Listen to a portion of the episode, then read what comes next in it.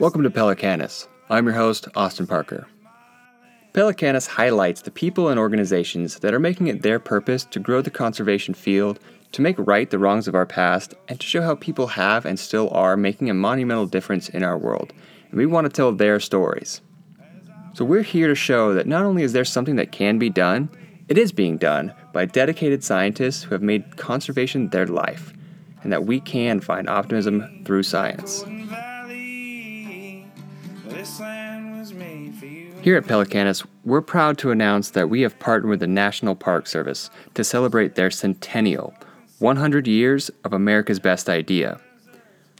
That means that every episode this year will highlight a national park, focusing on the people and programs that are dedicated to conserving these beautiful parks all across the United States.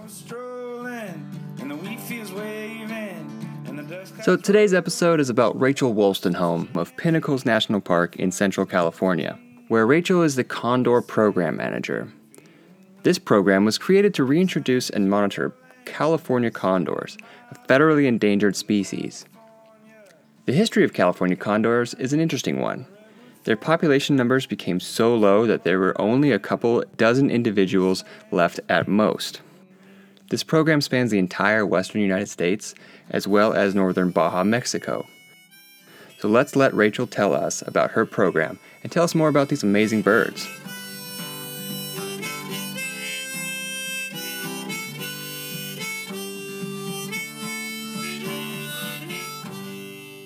My name is Rachel Wolstenholme, and I am the Condor Program Manager at Pinnacles National Park. The program at Pinnacles National Park is a condor recovery program. It started in 2003, and the purpose is to help create a sustainable wild population of California condors again. So, this means that this once was an area that condors inhabited. So, condors did historically use this area. There are certain uh, areas in the park that are even named after condors, and they were known to have used this area in the past. It's excellent um, habitat for nesting. And condors nest in rocks as well as in redwood trees. Oh. So they're a little unique like that. They don't build nests like other birds do. They use rock cavities. So from Pinnacles, great, great place. Pinnacles is a great place for condors. It's perfect habitat, federally protected land, but we want to know a bit more about California condors. Why are they special? To me, uh, California condors are really unique type of species. They're scavengers, which means they don't catch any live food. They only feed off the remains of other animals that have died or been killed. Condors will feed on whatever they can find from a dead ground squirrel to a whale that's washed up to uh, local livestock that may have died out in a pasture. Uh, one of the characteristics of condors is that they don't have feathers on their head, and that is, of course, to help them stay clean when they're going into carcasses to feed. So, Rachel did provide us some photos of condors that you can see on our website or social media. But these birds dig around through dead carcasses looking for food, and having a bald head helps them keep their head clean of uh, blood and guts. They're uh, the largest terrestrial bird in North America. So they have almost a 10 foot wingspan, nine and a half foot wingspan. Uh, they're approximately 20 pounds, 18 to 20 pounds. So these are very large, very powerful birds. And we don't even know how long they can live to um, their entire lifespan. Uh, we think it's approximately 60 years, which is really amazing when you think about it. A lot of species aren't living that long. Um, but with condors, because of the reasons why they die, uh, they're not necessarily from natural causes. And so a lot of the birds we lose are much, much younger than that age. But they should be living a long lifespan. They, uh, when they have a nest, they only lay one egg, and uh, they dedicate a lot of their attention to that egg. And both parents take turns um, at the nest, incubating the egg, once the egg hatches, feeding the nestling. So both parents are invested in caring for that one one chick in the nest. And um, really new fact to me when I got on this program was learning that condors don't even fledge from their nests until the autumn. So we think of most birds being all done and fledging their young by, say, May, June, July. Nope, not for these guys.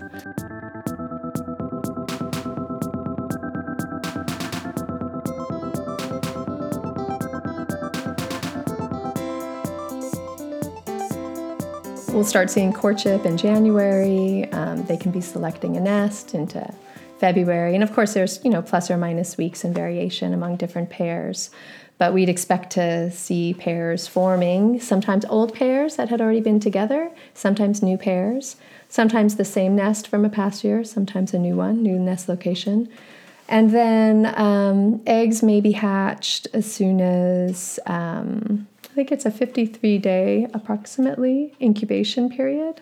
So that that seems like uh, the typical schedule of a lot of avian species is you know hatching in the spring, but condors remain in the nest needing their parents' care for a long time into October, sometimes November, before they'll fledge and leave the nest. How do juvenile condors look different from the adults? Um, I would say that juvenile condors look very, very similar to adults. Um, the main difference would be the color of their head. And so uh, young juveniles will have you know, a dark gray, charcoal colored head uh, that matches the rest of their feathers pretty much. Whereas adults, as they age up closer to ages four, five, and six, will have a very colorful head yellow, pink. Uh, much much brighter and easier to say see and that's true for both the males and the females. How about this last breeding year? How did they do? There were we started with about seven active nests between pinnacles and the big sur coast and um, at least three nests have been successful to date and i think there's at least one of those three nests that we're still waiting to find out if the nestling has fledged. Mm. so we know that one of them already has out on the big sur coast. He's out of the nest flying just like you should. And it's really fun watching them when they first fledge because they have to practice landing. You know, such a big bird it takes time for them to be as graceful as their parents. Condors need a lot of time in the nest. They're big birds that need a lot of help learning how to get that large body in the air and keep it there, as well as finding food. However, having such individual attention also means that they reproduce very slowly, which makes recovery more challenging a challenge that requires patience and dedication. But what is the history of the California Condor Recovery Program in the western United States? How many were left, and how low did it actually get? It was really, really low. And you know, it's funny because different numbers get thrown around, and so then you get afraid to get quoted on a number. But right. um, so, you know, prior to the 1980s, condors were being studied by a very small group of people, and people started to notice that there were fewer and fewer um, being seen. Um, and so it got to the point with a more research oriented studies, especially in the 80s, that it was recognized that uh, we had a very serious decline happening.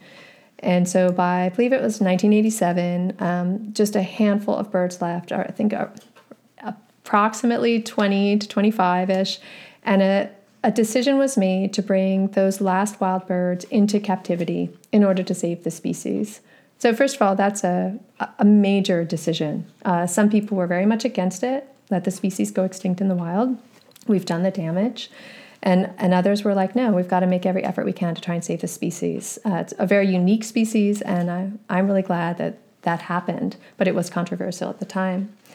So you know, at, at that point in time, there was a big question. Well, how successful is captive rearing of these birds going to be? We've never, you know, done it before.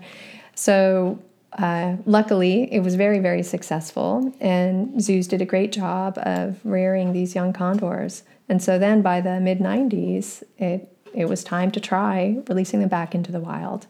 And so the um, Southern California program and other programs got started as release sites to get them back in the wild. But what exactly happened to condors? Um, the cause for the declines that we're seeing, you know, we even have we've even learned since the releases began um, just how serious certain threats were. Um, if you read in a in a bird book, they talk about uh, loss of habitat and some other issues. Uh, but now we, and when I say we, I mean the whole condor recovery program. I don't mean just pinnacles have identified that lead poisoning is the number one uh, cause for adult mortality. There's no doubt about it. Uh, we continue to document it. It's a major priority for us here. Is that uh, we'll get a, um, a very specific radio signal if we have a bird that is not moving, which generally means it's dead, and we get that carcass as quickly as we can, send it to a professional lab to get a necropsy done uh, that answers that question. Because uh, if you don't know what they're dying from, how can you even help recover them? So, um, the the purpose of the condor recovery program again beyond pinnacles the whole program uh, wants to see wild population that's self-sustainable what does self-sustainable mean what it means is that we're not needing to treat birds from the wild for lead poisoning on a regular basis and that uh, you know if we walked away right now and stopped monitoring the birds and stopped treating them for lead poisoning the research has shown that that population is going to go right back to where it was in the 1980s.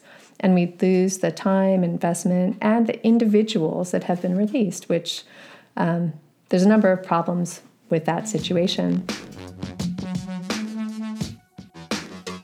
How much is known about the cause of lead poisoning? Uh, the other thing we want to do is uh, by researching and working on recovery, we want to learn from that, which we have been, and understand the cause of the lead poisoning, which is due to fragmented lead bullets. Uh, lead bullets act and perform differently than other types of bullets uh, used for shooting or hunting. And because they fragment within a carcass, it's very, very easy for a scavenger to consume small fragments. And the tiniest fragment of lead can create significant uh, poisoning for an individual bird. The presence of lead in the environment has directly affected the populations of these birds. It nearly killed them off, down to just a few individuals. The entire condor recovery program is a massive undertaking. But how extensive is it? How many release sites are part of this program?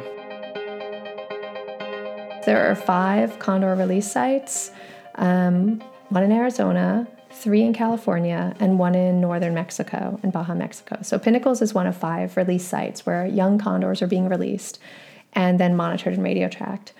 And so, one of the ways we ensure that birds come back and are, we're able to recapture them each year is by setting out bait to keep them interested in our aviary, which also functions as our trap. And because the condors do a great job of finding food across the landscape, they don't need us to feed them, which is definitely um, a, a, success. I mean, there was a lot of concern after these birds were brought into captivity. 100% of wild birds brought into captivity in the 80s.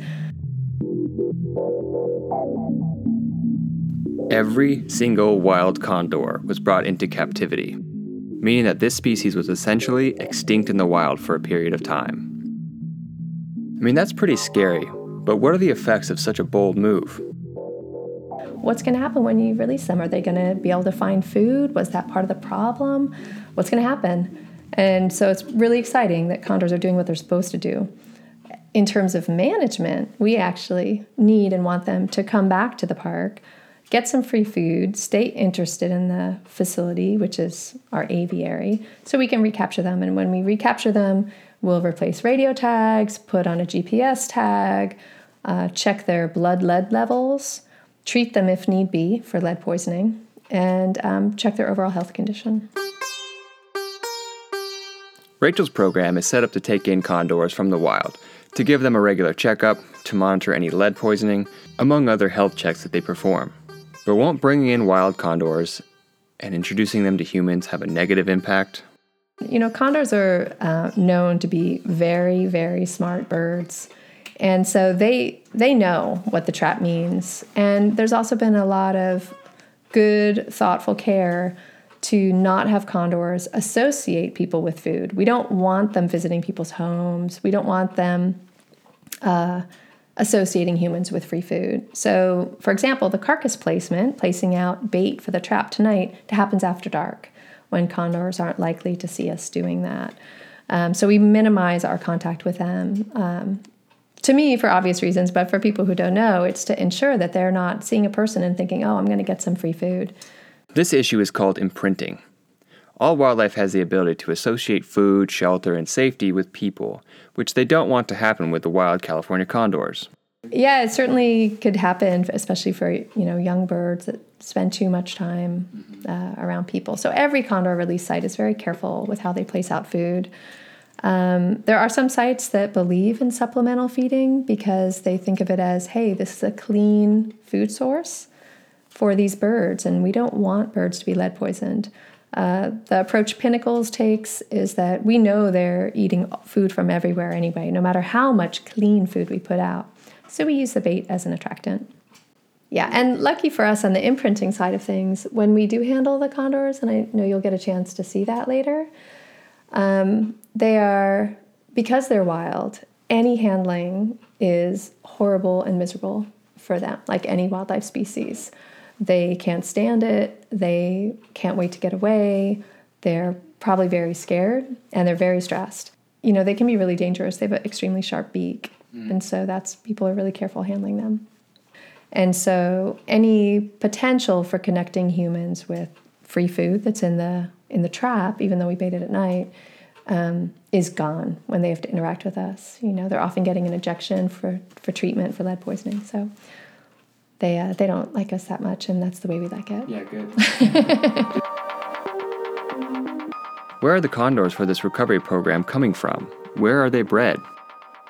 So there are multiple zoos and other facilities that uh, do captive breeding. So I'm going to throw out a few because I don't want to miss any out. So the Oregon Zoo, uh, San Diego Zoo, Los Angeles Zoo, and um, it's interesting. Um, late in the summer, when they have young birds from the previous year, they'll have a um, this past year it was around Labor Day in Las Vegas, and um, you know, birds in Idaho aren't necessarily going to Arizona. They might be coming here to Pinnacles or to the Big Sur release site.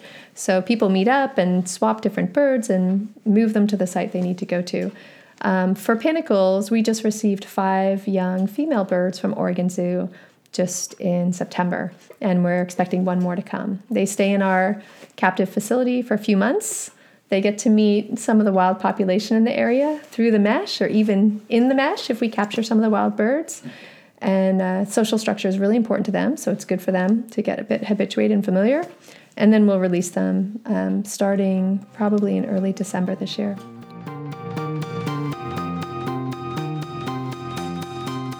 In order for condors to survive into the future, they'll need genetic diversity.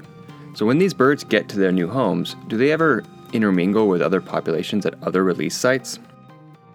Uh, the Big Sur release site started in the late 90s. And um, as soon as we started a release site here at Pinnacles, and in fact, it was done very much in coordination with that manager, Ventana Wildlife Society. When the release site here started up, there was intermingling of birds released at each site almost immediately, and it has been that way ever since. And so, in, I talk about it as one Central California flock. It's made up of approximately 35 birds who are released and managed by Pinnacles, and 35 birds that are released and managed by Ventana Wildlife Society in Big Sur. But we catch their birds, they catch ours, the birds mate with each other. Pinnacles birds have nests on the Big Sur coast. Ventana birds may have nests out here. So it's wonderful, it's one flock. And since you asked ultimately about the goal, the other release site within California is in Santa Barbara County. And recently, it has made the program really exciting in that there's been movement between what we used to talk about as the Southern California flock and the Central California flock. And we knew ultimately, um, you know, this is all historic condor range, all the way down and through, um, but it hadn't been filled in yet. And so lately, several birds from Central California have done long distance, 200 mile trips down to Southern California um, some of them gone right to their release site facility there. Some have flown right back in a day. Others have stayed for a few days and come back. Another one went to Mount Whitney before coming back. So um, it's really fun to be able to see those movements because we use traditional VHF radio telemetry to track the birds, but sometimes they go missing. And you search and you search from here to Big Sur. You call folks in Big Sur, and uh, but we have GPS transmitters on some birds, and so you get the download, and oh my gosh, they, wow, they went down to Santa Barbara. So that's um, really fun, and so absolutely one of the goals is having the population grow to the point and especially be self sustaining to the point where it's filling in historical range and there will simply be one California population. And I would expect in time that the birds released from Baja, Mexico would be a part of that. The fact that these birds are now filling in their historical range is truly a miracle.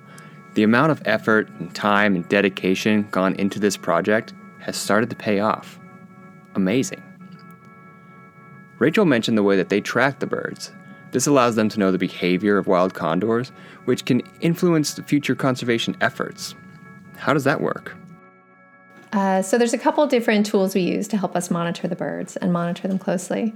Uh, the first one are VHF radio um, transmitters. And so, what we do, they're small and we place them on a wing tag, and the wing tag is on the patagium of the bird, uh, which uh, is like a, think of it as a large ear piercing, goes through the skin, not through tissue or anything else and it attaches onto the wing. And that means when we take one off, one year, if the battery is dying on it, we can replace it with another one, and the healed hole remains just like an earring hole. Um, so that's VHF, and those are great. They're line of sight, and they let us know if the bird isn't moving. Um, battery life, some of them have little solar panels on them, and so those extend the battery life. There are giant birds soaring over California with solar panels on them. Um, so those are they're a great tool, and many many wildlife programs use those. The next tool, which instead of costing approximately three hundred dollars a unit, costs three to four thousand dollars a unit, are the GPS tags, and those are also mounted on the wing, and they're also solar powered, and um, those are. Uh, incredibly helpful for this program.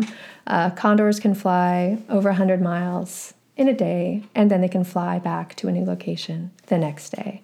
And so to try and monitor them line of sight using the traditional radio tracking can be extremely challenging. And uh, the GPS data also gives us in- incredibly accurate and precise data location. And Pinnacles is a small little um, 25,000 acre park where we release condors from, but uh, the birds spend tons of their time outside of the park um, there are species that relies on private land as much as on public land, and that means we don't always have access to monitoring them closely. So the GPS tags give us this incredible data. We can download it in the morning via satellite and plot their locations on a map. We know if a bird hasn't been moving, there might be a concern.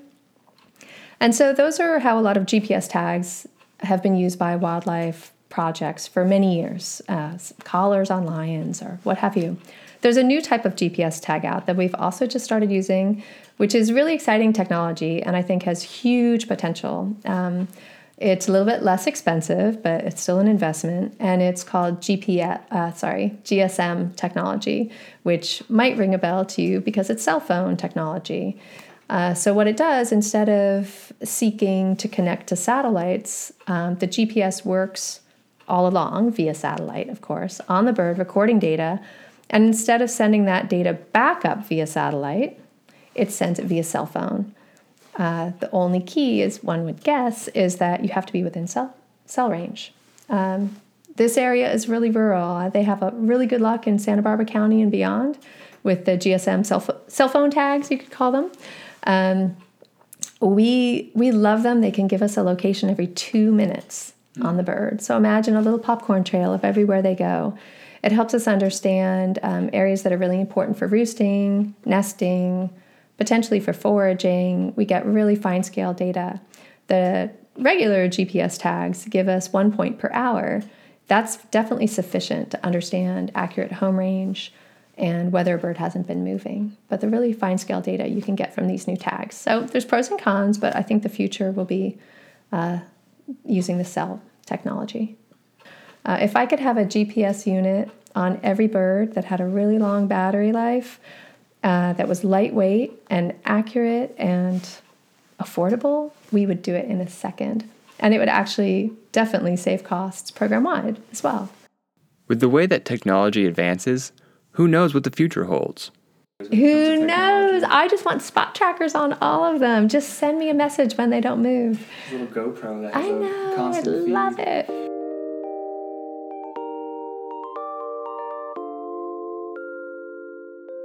With all of the dedicated people and their efforts, the science, the technology involved, what is the most important aspect of this project?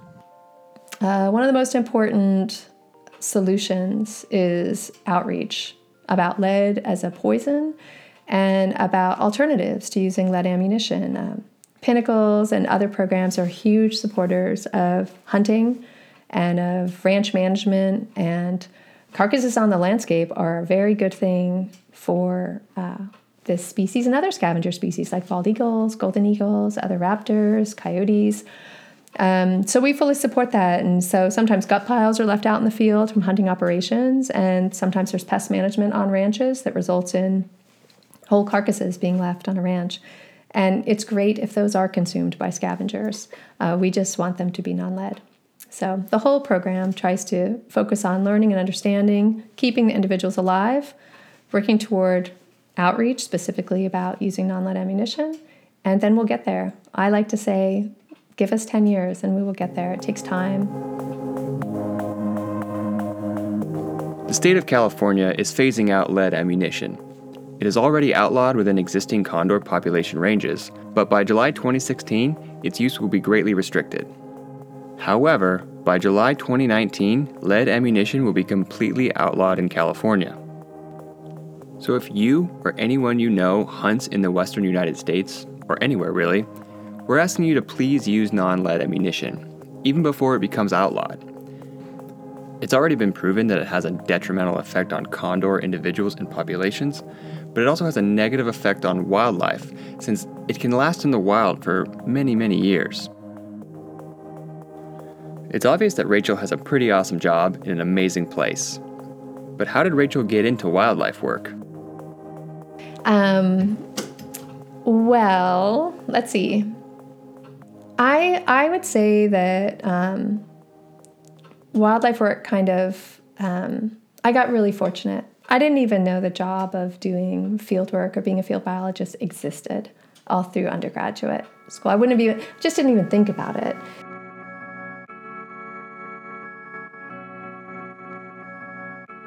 When I was younger, I was really I had a chance to do some work outside with outdoor education with sixth graders. And I thought, wow, I can work outside, uh, do something I love, and get paid and make a living doing this. And um, soon after that, I got introduced to a wildlife project out on the Channel Islands. And that opened my eyes even more so. Um, and so I love the outdoors. And so that's what really first, kind of selfish, really first drew me in to be able to do this kind of work. And um, that was in the mid 90s when I first started doing wildlife work. And so since that time, I've had a chance to work on a number of endangered species projects. And not always, but often those include a human component of either that is in need of uh, outreach or a special approach that can help a species survive um, and hopefully recover so that we can again step away and watch them thrive in the wild. So, loving working outdoors and then getting to work with endangered species that are incredibly unique, and the programs are really challenging. Um, that's that keeps me going and happy. Meeting the challenges and having the positive effect that she can have on a species in peril is what keeps her going. But what is it that gives her hope? Kids give me hope. Uh, seeing parents and young kids out on the trail exploring nature uh, definitely gives me hope. I think that's what inspires people to care. And, um, you know, some people don't have the opportunity to connect not only with a nice backyard, but with getting to a park. So when I see young families or young kids with their families out here, that gives me hope. And then um, talking to different uh, people with totally different backgrounds than mine or the typical person I meet working for Park Service, and realizing you have certain things in common. Um, and when you focus on the common ground you have with different people, uh, it does come back to uh, these other folks do care a lot about the same things. I think our education system can focus a lot on environmental awareness and education, um, and that's a huge component for our future. And I also think, though, people need to have experiences outside. Get outside, get dirty, have fun, you know, and hopefully it's really hard for parents, I'm sure, to find time to get their kids out. Um, aunts and uncles and big brothers and sisters can do it. And hopefully the schools can have field trips for kids. Um, that certainly helped me. Rachel spent most of her life in the outdoors. But what is it about this project that is special? I would say um, there's a few things that really keep me here. One is that I know we can recover this species, and so I want to see that happen. The second one is I work with an amazing group of people, and they're skilled and committed, um, excellent biologists. And a big part of my job is to make sure that we have uh, funding to keep them going with their specific fieldwork. So they keep me motivated for sure. Um, and then absolutely, I, I, like the challenge of a program uh, that um, it's demanding, it's complex. There's a lot of different partners I get to work with, from U.S. Fish and Wildlife Service to other nonprofits, and everyone in the program is dedicated, and that kind of feeds my motivation too.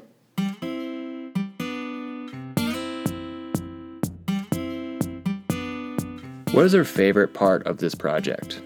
You know, my actually my favorite part of this job it's when I bring my nephew here to the park and my niece and they're, you know, we're 10 and 12 at the time and I got to see their faces when a condor flew overhead about 25 feet above us and we heard the wind its wings were creating before um, even seeing it and both of them just their faces were just amazing. And so this project has helped me connect with a new species and that is uh, just incredibly rewarding.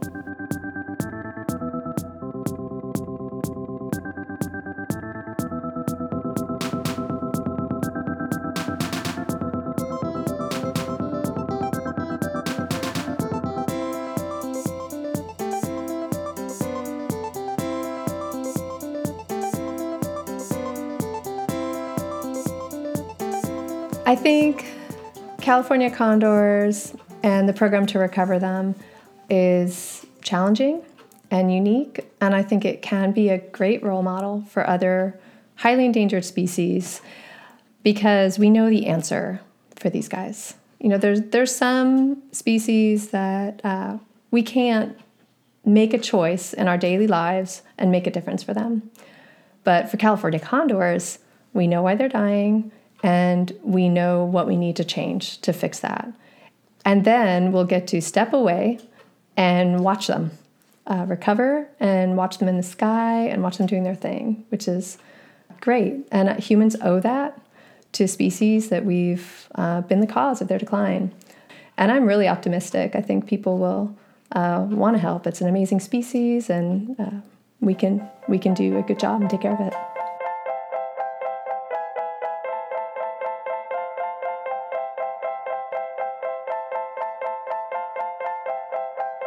California condors at Pinnacles National Park and all over the western United States have had an amazing success story. However, this story is ongoing. We all still have plenty of work to do to get California condor populations back up to where they once were. So, we want to say thank you to Rachel and everyone in the Condor Reintroduction Program for doing the work that you do. So, if you'd like to learn more about California condors or find out how you can help with these programs, or if you'd like to continue this conversation, you can do it at our website or on our Facebook or Instagram sites at Pelecanus Radio. I'd like to thank Rachel Wolstenholme for sitting down and talking with me and letting me see her program and meet her amazing team and actually getting in there and holding a condor while they treated it for lead poisoning. Unfortunately, we weren't able to record during this process. While you're handling the condors, you have to be very quiet and very still. But regardless, it was still an amazing day for me. You can find photos of my time at Pinnacles National Park and photos that were provided by Rachel at our website at pelecanus.org. Thank you to Pinnacles National Park and the entire National Park Service. We're very happy and proud to be partnering with them to celebrate the centennial. We truly do believe that they are America's best idea. So stay tuned for more stories from national parks in 2016. And remember, find your park.